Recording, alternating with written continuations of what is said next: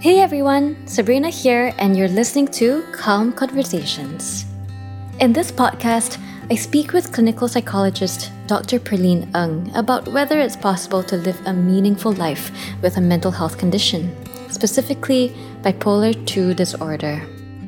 In our chat, we explore the different stages of recovery, how various forms of treatment may look like, and how we may help ourselves through building support systems and practicing self-care. Personally, I found the chat really helpful as I got the chance to reflect on my own mental health journey and gain clarity along the way. So whether you have a mental health condition or whether you're supporting someone right now, we hope that there's something helpful here for you. Hi, Perlene. Hi. Thanks for joining us today. I'm really looking forward to our conversation. I have a lot of questions for you, and I'm hoping that you'll be able to shed some light on, on the condition I live with, bipolar II disorder, and hopefully give us all some hope that one can live well with this condition and perhaps even thrive. So before we get started, could you share a bit about yourself and what you do? Sure. So I'm Dr. Perlene. I'm a senior clinical psychologist and the lead of Viriya Psychological Services at Viriya Community Services. I completed my doctorate studies in clinical psychology in the UK, and I focus on providing psychological treatment for clients experiencing mood and anxiety disorders and post-traumatic stress disorders as well. So that's great. You're the perfect person to speak to about this big question I have, right? I try. All right. So we're talking about bipolar disorder today. So I would like to understand a bit more about bipolar II disorder. What does it look like and how does it present itself from person to person? Sure. So bipolar II disorder is one of the four basic types of bipolar disorder. And in general, bipolar disorder is a mental health condition that affects your mood. And many people kind of experience a swinging of mood from one extreme to the other. So experiencing very low moods like depression to feeling maniac or episodes of mania. So feeling very high and overactive.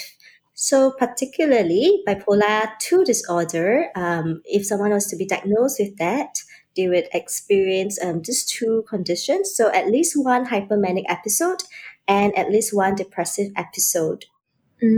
Yes, I'm definitely familiar with that, Perlene. So when I was in my depressive state, I was unable to work. I was kind of just refusing to get out of bed. It was really difficult. And at that point, I was reluctantly relying on my parents to take care of my bills and pay for the professional help I needed.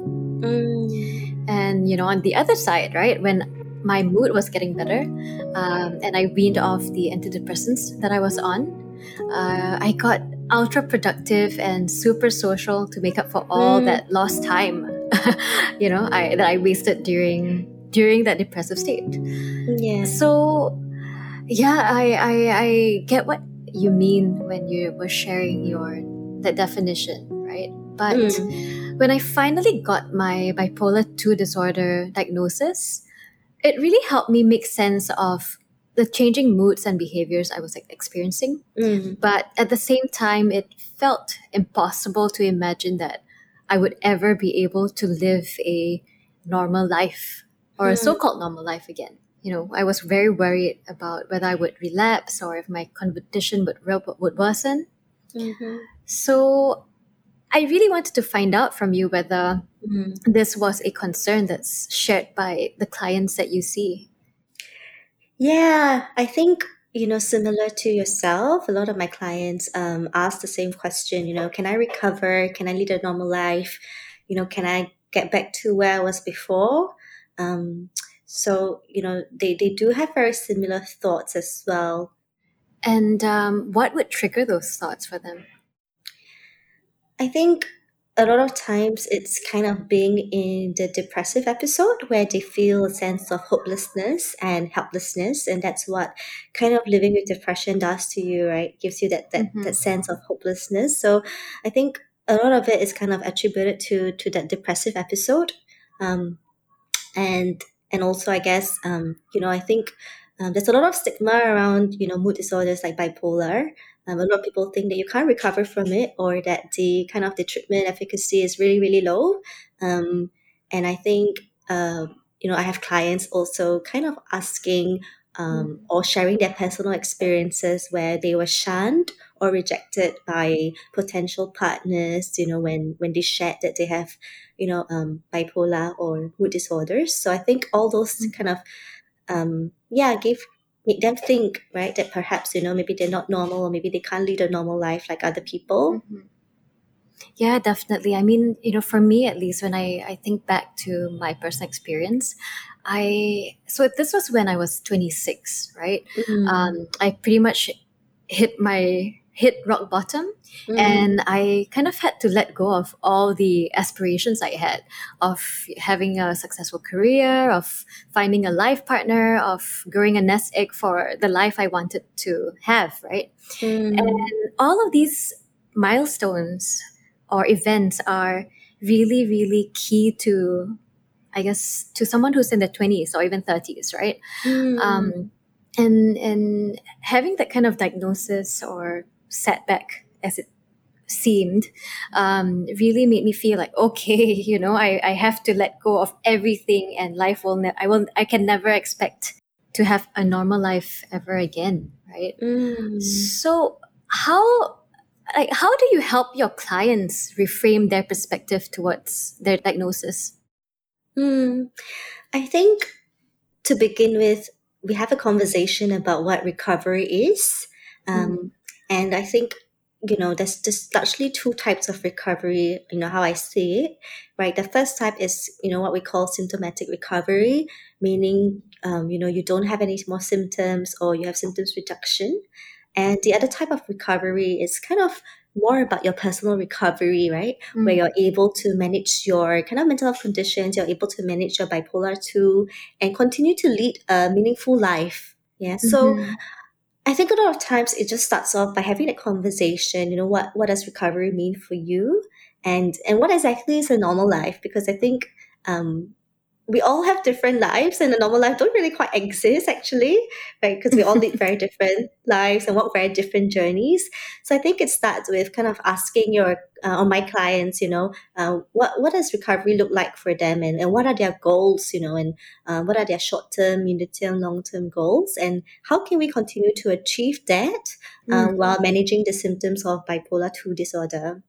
I think, wow, okay, that was a really, really good breakdown. I really like that you broke down the recovery process into two parts, right? The symptomatic recovery and the personal recovery. And maybe we can kind of tackle this conversation from going into the two different parts, right? So with regards to symptomatic recovery, what does that process look like, and how do you guide your clients through that recovery process? So I think the first thing we have to do is determine if it is really bipolar II disorder, or is it some other kind of difficulties they're experiencing. So we would kind of typically do a kind of a psychological assessment to kind of understand what their mental health needs, or are there any other comorbidities that they're experiencing in terms of other mental health conditions, like maybe, OCD or any anxiety disorders or anything like that. So once we get a good understanding that, yes, it is, bipolar II disorder that they are primarily kind of experiencing, then, we might kind of then consider some treatment options for them. So most people who have bipolar II disorder do kind of go on to get some pharmacological treatment, meaning medication. And then so we might refer them to a psychiatrist to kind of get their medication.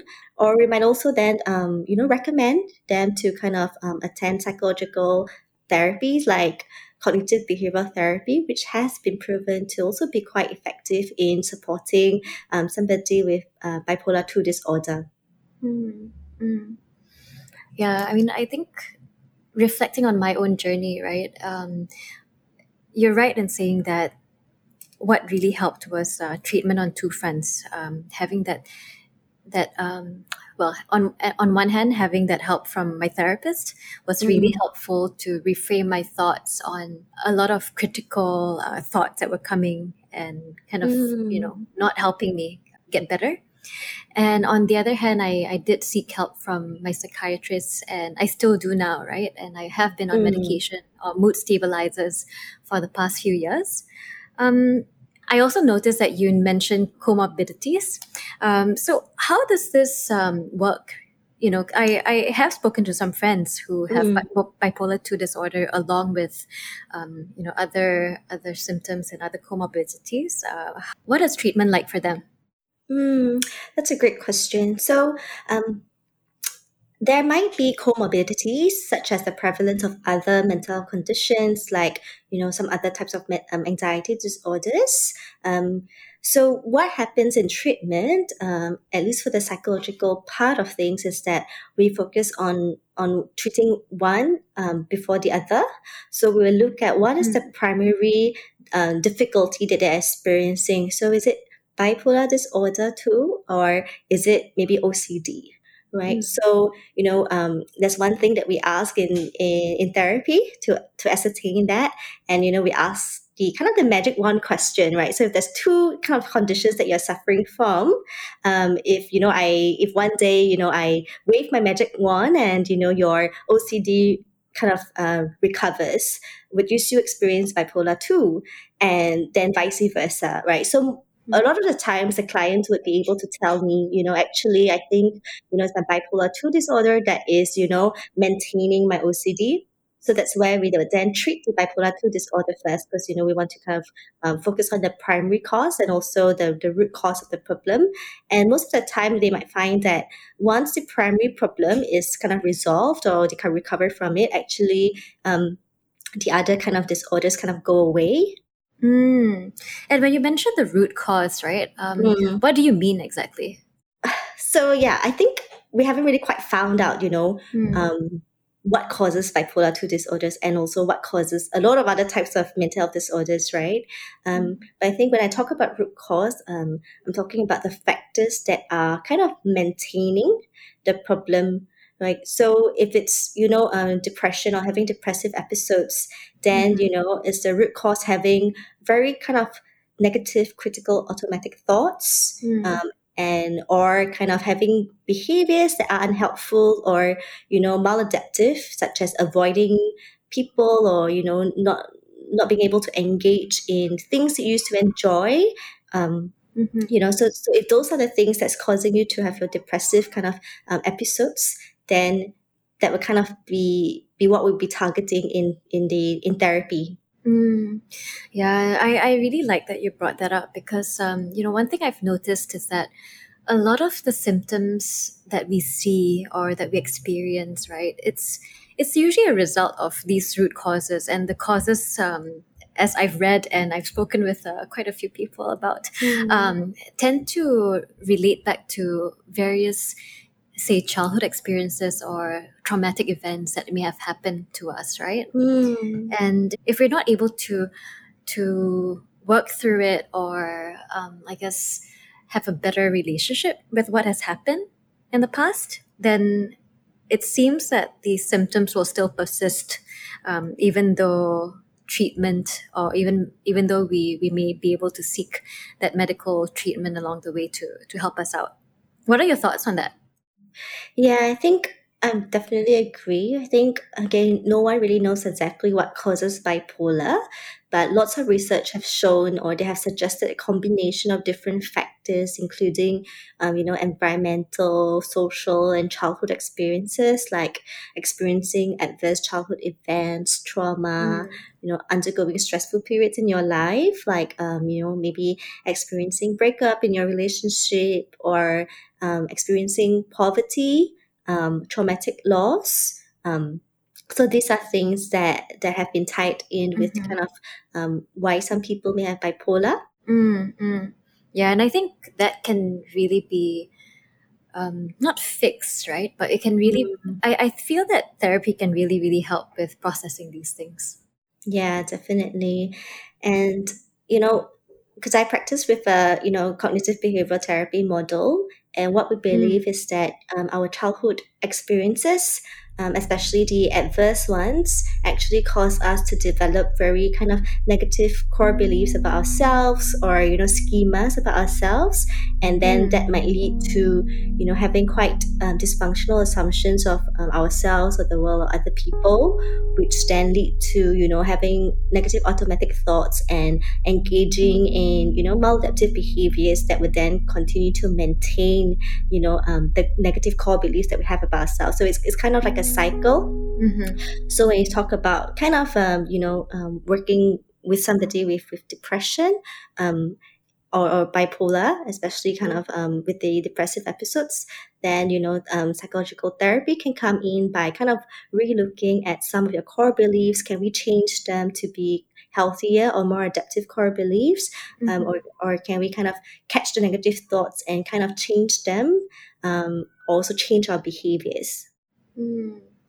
Could you share an example of a client story with us? So, I mean, I can't really share the name or anything because it's confidential. But I think, some clients that I've seen with bipolar, they actually get kind of stuck in their depressive episodes. And, when they are feeling very low in their mood, they tend to kind of have very negative automatic thoughts about themselves, oh, I can't do this, or, I'm a failure, I'm not good enough, right? And when we tie it back to their experiences, it's usually because, they might have, quite adverse childhood experiences, or they actually experience maybe some form of, bullying, or they remember kind of being neglected and stuff like that, which then caused them to develop core beliefs about themselves that's quite negative. So they might believe that nobody loves me, or I'm unlovable. And when they get triggered by a situation, these things come up, right? And then that caused them to kind of spiral and then experience all the kind of depressive kind of symptoms. So, just to kind of continue the conversation on treatment, right? So we've talked about therapy. I would like to explore the idea of medication a bit more. So personally, one of the biggest concerns I have is medication. Can I ever get off medication? Do I have to be on my mood stabilizers for life? Sure.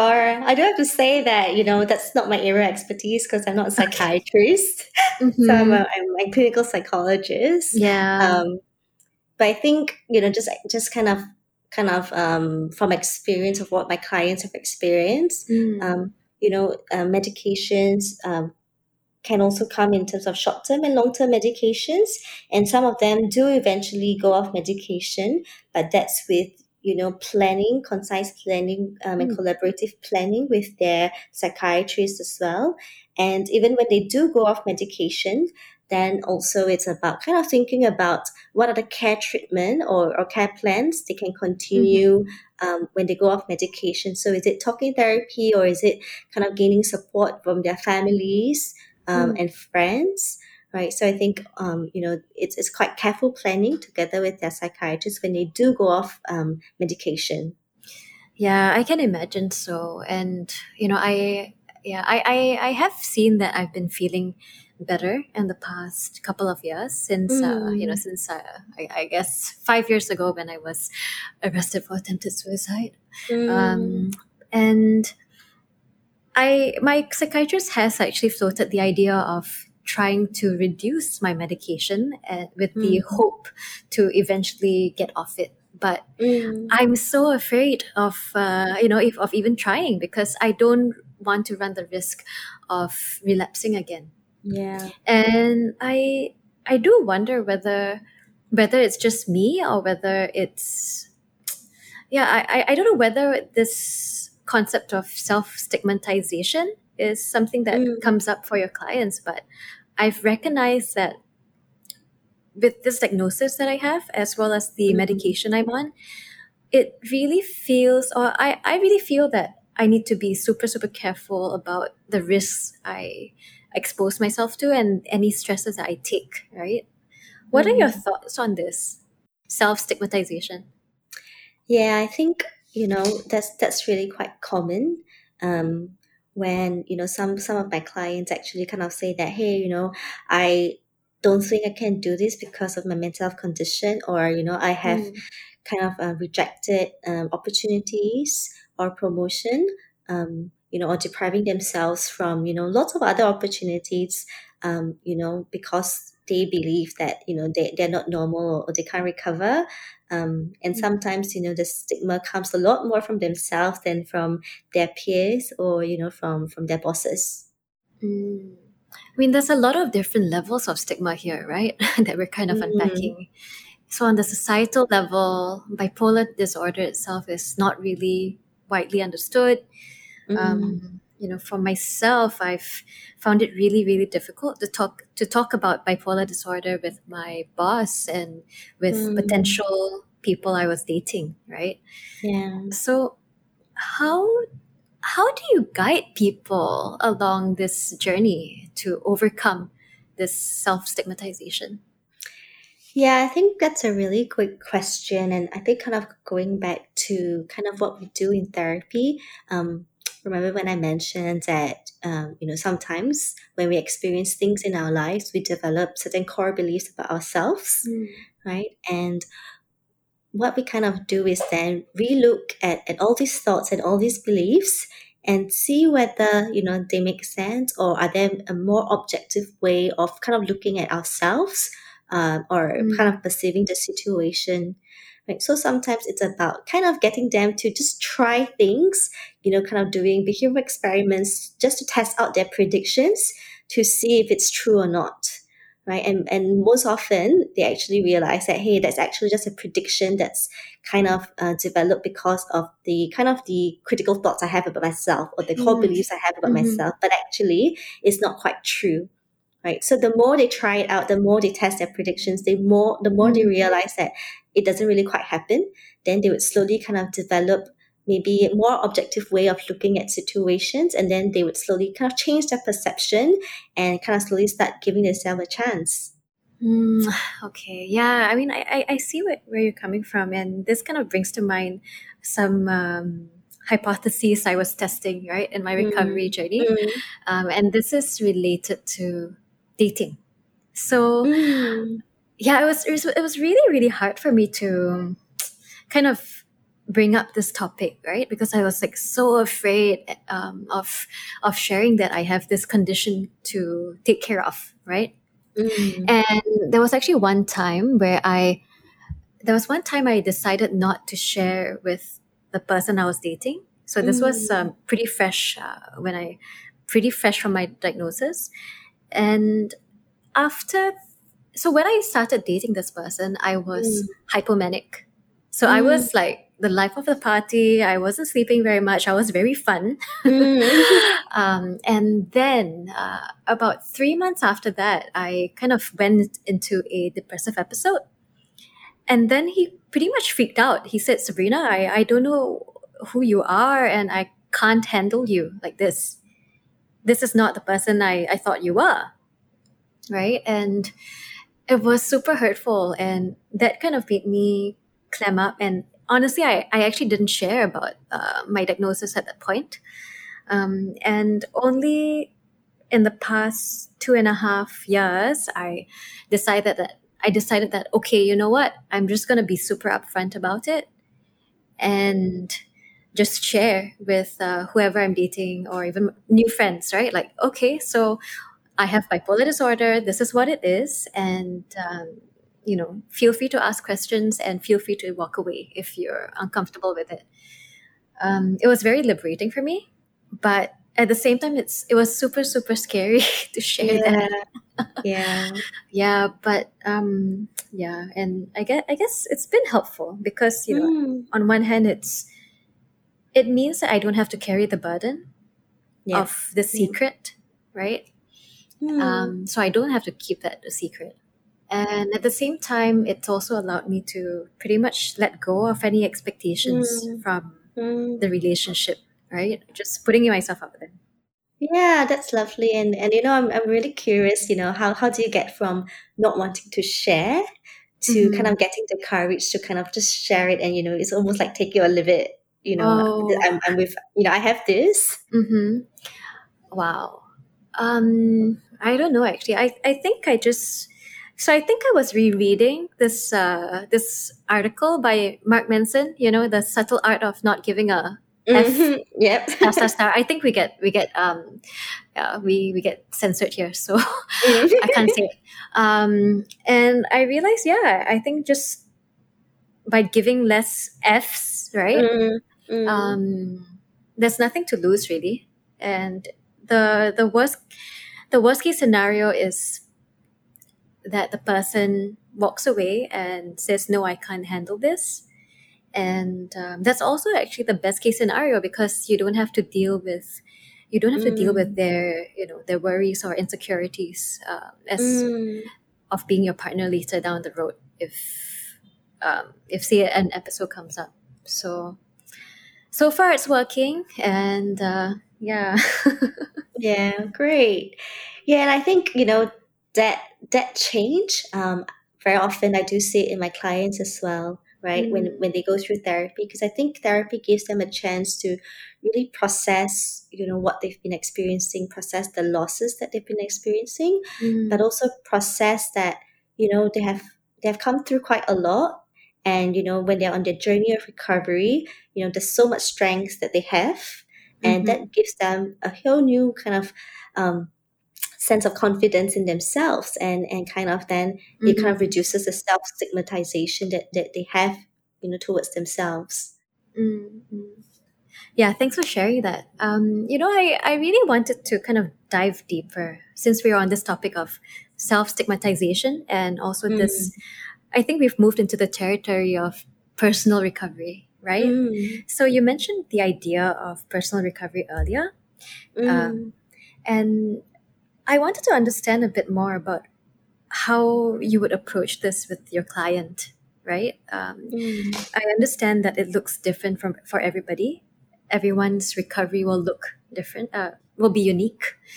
So yeah, how do you take your client through this journey?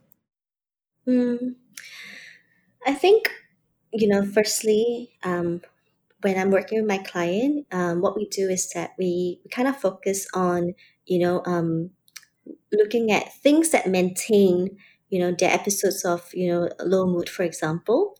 And then, you know, once we kind of pick at it, so for example, once we kind of start kind of changing our behaviors, or kind of start, you know, changing our thoughts about the negative thoughts about ourselves, and kind of changing the beliefs that we have about ourselves to be more adaptive, to be healthier, to be, you know, to be things that actually are more positive about themselves. You know, when they start seeing themselves for who they really are and start seeing their strength, actually, you know, they are already on the road of recovery, because they're no longer kind of held back by negative thoughts about themselves or predictions about the world, you know, and they kind of gain a bit more courage to do things that they kind of used to not want to do. Right, for example, you know, kind of maybe going back to work, or, you know, starting to kind of meet up with friends again, making kind of everyday changes in their lives. And, you know, with the work that we do, we always say that changes happen in baby steps, right? Mm-hmm. It's about the little differences that you make each day, rather than that one big change that you do. So I think the fact that, you know, they're already here for therapy and they're making that first step to kind of recover, that is already a great sign that they're on their journey of recovery. And you know, session by session, day by day, we kind of just encourage them to kind of make behavioral changes or cognitive changes, you know, so that it doesn't kind of hold them back anymore. And kind of, you know, I guess then also we kind of support them in also kind of achieving some goals that they've set for themselves, like short-term goals, medium-term goals, and like long-term goals. And kind of once they kind of, you know, feel that, hey, they could actually achieve things, they could do things, and, you know, the bipolar disorder is not holding them back anymore. You know, actually, that is really quite, you know, important and significant for their own personal recovery, because they realize that, you know, they can still continue to live meaningful life, despite experiencing all of those things. Yeah, so I guess what I'm hearing from what you've shared is it's that it's really about rebuilding one's confidence in the various aspects of their lives, and to, I guess, to varying extents as well, right? Once you take one baby step, you can maybe take the next 2 steps, and then you can take the next 5 steps, right? Yeah. And when you kind of look back, you're like, oh wow, that's I've taken all those steps, and I'm halfway or even at the top of the stairs now. And that's where the confidence and courage comes up. I want to dig deeper into the idea of, different stages of recovery, right? Mm. So I guess a couple of questions here that are coming up for me. One, can someone ever be fully recovered? Or is someone always in recovery once they've been diagnosed with bipolar disorder? What's your view on this? I think that's a great question. And, tons of research have actually shown that you can recover from bipolar disorder, and it's a highly treatable condition, right? So I've seen studies where recovery rates are as high as 70 to 85%. And, again, kind of it goes back to the idea of recovery and what it means for different people. But certainly, when you talk about even symptomatic kind of reduction or kind of functional recovery, or being able to lead a meaningful life, the kind of rate of recovery is really quite high for people experiencing bipolar disorder. And I think based on research, they also found that a combination treatment, meaning combining psychotherapy with medication, is especially effective. So maybe just to cite a study that I'm familiar with, they actually kind of compared, people using CBT with medication as to those with medication who's only using medication alone. And for those who actually use CBT plus medication, there was a 60% reduction in relapse. And another study, when they found that, over a 9-month period, patients who actually kind of attended family-focused treatment with medication actually experienced a kind of 11% relapse as compared to medication alone, which was 61%. So I guess it shows that actually recovery is possible. It's very possible. But also, there are things that you can do to actually increase the rate of recovery and reduce the rate of relapse. Mm-hmm.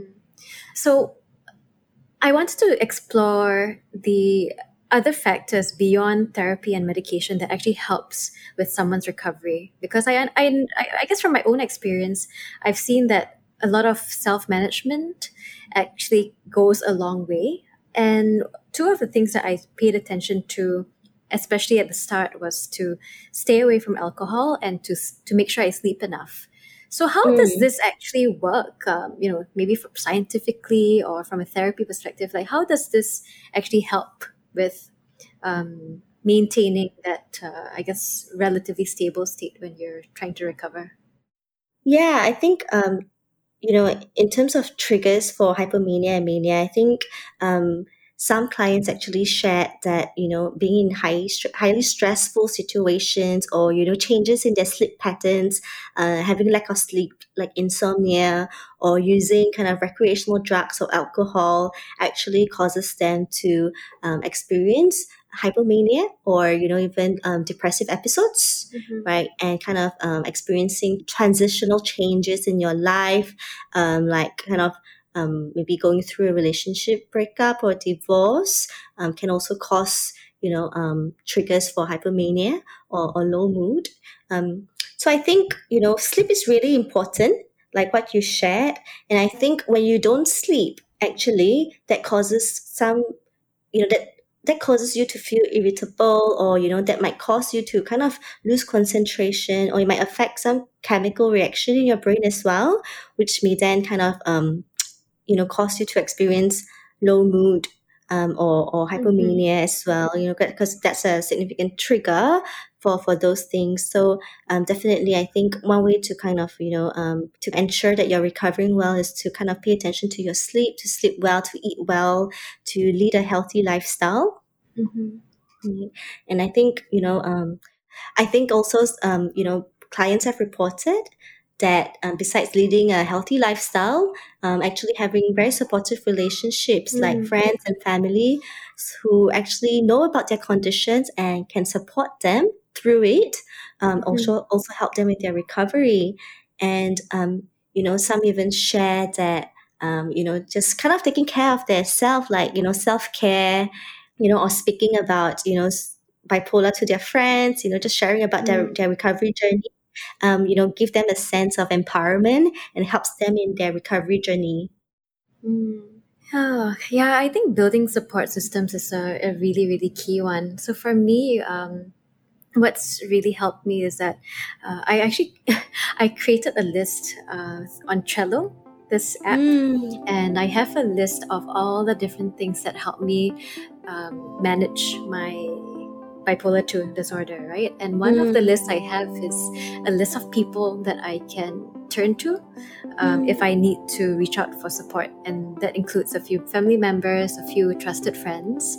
And I guess what I found, right, was that not every friend has the empathy to hold space for someone who is going through a mental health condition.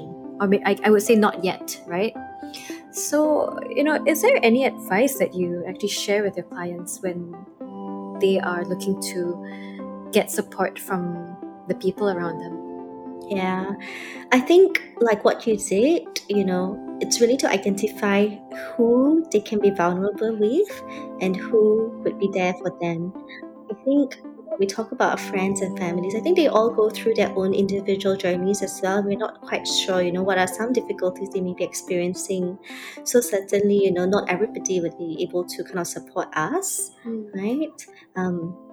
So I think it's really being able to identify that person who is also kind of able to support you and is willing to support you as well. And almost teaching them how to support you, because like what you mentioned earlier on, like we all experience bipolar quite differently, right? We have different presentations, right? We have different needs. So I think your friends and families, it might be helpful to also teach them how to support you, because they may not have all the answers. And most of the time, our friends and families are not trained professionals, right? So they don't really know what to say or, how to listen. Right. So I guess it's really guiding them and working together, right? And and do have caregivers sometimes who kind of take the initiative to actually talk to us and ask, how can I support, my daughter or, my friend or my girlfriend better? Right. And work together with them. So, we kind of as therapists, we kind of work together with them and help them understand the condition better, and also help them understand, their loved one better, and almost kind of treating them like a co-therapist in some sense, so they would know kind of how to kind of support their loved one when they are in a depressive episode or when they are in a hypomanic episode. So you mentioned co-therapists. What kind of skills do you share with the caregivers of people with bipolar II? Yeah, I think firstly it's helping them, be aware of, the signs and symptoms, right, that their loved one is experiencing when they have a hypomanic or depressive episode, right? So how to watch out for them, and then, what would help them. So for example, if a client of mine has, is in a depressive episode and is really feeling really lethargic and doesn't really want to kind of get out of bed, then, their plan with their loved one might be, to get the loved one to kind of slowly, kind of gently ask them to come out of bed or kind of engage in meaningful, interesting activities with them. Right, just kind of making that initiative, because we know that when we feel depressed, we actually really don't have any mood to do anything, and we might not kind of initiate all of these activities with our loved ones, right? So that's one thing, and also teaching them or guiding them, how to listen better. So a lot of our clients come in and they say, oh, my loved ones doesn't really know how to listen to me. They will just tell me to buck up or, just step out of it, or, everything will be okay. At least, just kind of, saying things like, at least you're kind of still coping, you're still functioning. And some of my clients actually say that, you know, that's not really helpful because it can be quite patronizing or actually... Oh, for sure. Yeah, right. And then that makes them feel even worse. Mm-hmm. So it's also guiding, you know, the loved ones as to how to communicate better with their loved ones and also kind of what to say and what not to say. I think that's a really, really good one. And I have noticed in the past that I get easily triggered if the wrong thing is said at the wrong time for me. Because I think when you're depressed or even when you're hypomanic, you're kind of extra sensitive during that time. So for instance, my mom was actually my caregiver for a while, and I could tell she was really walking on eggshells when she was, I guess, taking care of me. Yeah, and I guess sometimes it's also kind of allowing your caregiver that permission to ask you, you know, what can I do for you to make you feel better? Yeah, it's really a two-way street. And I really like that you brought up the point of how the person with the condition should also help their caregivers and the people around them support them better, right? Because for me, when I first was diagnosed, I really felt like a victim, you know. I was like, why me? Life sucks. Everyone should just try to help me because I am suffering, you know. But then over the years, I realized that, okay, hang on, wait a minute. No one actually understands what I'm going through. Only I understand myself. And with this understanding, I know what I need and I know what I want. And the only thing I can do is to kind of create my own manual in a way to tell people, okay, if I'm being a complete jerk, I'm probably hypomanic and you can tell me off. It's fine. Yeah, that kind of thing. Yeah. So yeah, I think that's a really, really good point that we need to kind of try harder to help others help us, right? Yeah. Okay, so Perlene, I really wanted to find out before we wrap up, right? You've had the privilege to work with a lot of clients and help see them through their mental health conditions or navigate through their conditions. I wonder whether any of your clients have come away from their journey with a better relationship towards their mental health condition or specifically for bipolar disorder. What do you think? Yeah, I think definitely, you know, I've got lots of clients who, you know, at the end of therapy, you know, they really say that, you know, this is really a kind of empowering journey that they've been through. And a lot of them kind of give themselves a new label, you know, instead of someone with a mental health condition or, you know, a person with a mental health condition or mental health illness or disorder, you know, they call themselves survivors. Right, that's quite a common one amongst a lot of my clients, you know, when they say, you know, hey, I've lived through this, I'm in better control of my emotions, and, you know, I'm a survivor. Right? So then they kind of turn their learnings, you know, what they kind of learned about themselves, you know, about their mental conditions, and not only that they kind of turn it into, you know, strengths or positive learning experiences, but they also then give back to other people. So then they start kind of volunteering, you know, to run kind of support groups or, you know, volunteering to share their stories to inspire other people and to give other people hope. That's really, really great, Perlene. I think you just told my story as well.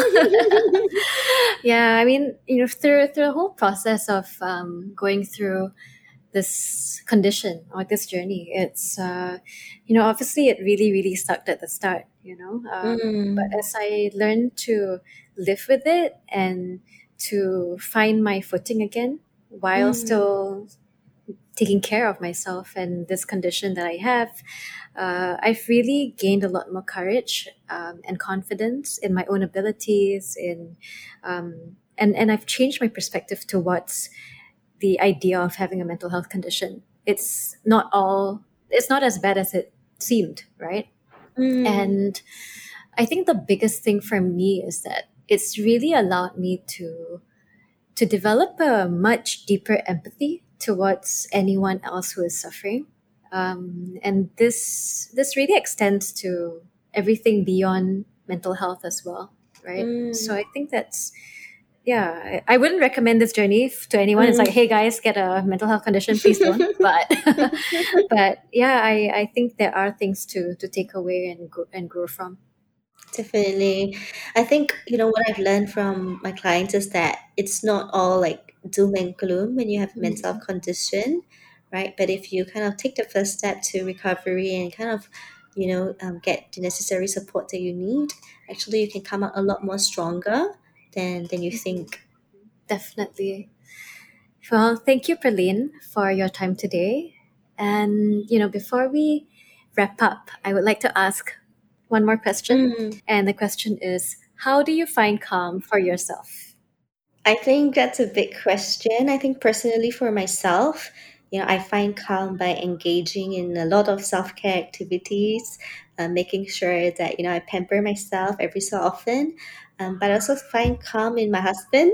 So I do confide in him, like, hey, I'm feeling really stressed today, or, I'm really feeling really anxious. And he helps me feel better by just kind of being there and, just having someone to talk to. Mm-hmm. And also, of course, I practice mindfulness as well. So that helps me feel calm. Amazing. Thank you so much, Perlene, for sharing today. Welcome. Thanks for having me on. Thank you for listening to Calm Conversations. If you liked today's conversation, make sure to follow this podcast. We have a lot more interesting conversations lined up, dealing with many different aspects of mental health from an Asian cultural lens. Make sure to follow us on Instagram, Telegram, or Facebook to find out when we're releasing our next podcast episode or hosting our next talk. You can look us up as Calm Collective Asia or go to our website www.calmcollective.asia. This podcast is supported by the National Youth Council, the Youth Action Challenge, and Youth Collab. Also, a huge thank you to Snakeweed Studios who are helping us record and produce this podcast. See you next time. Until then, stay calm.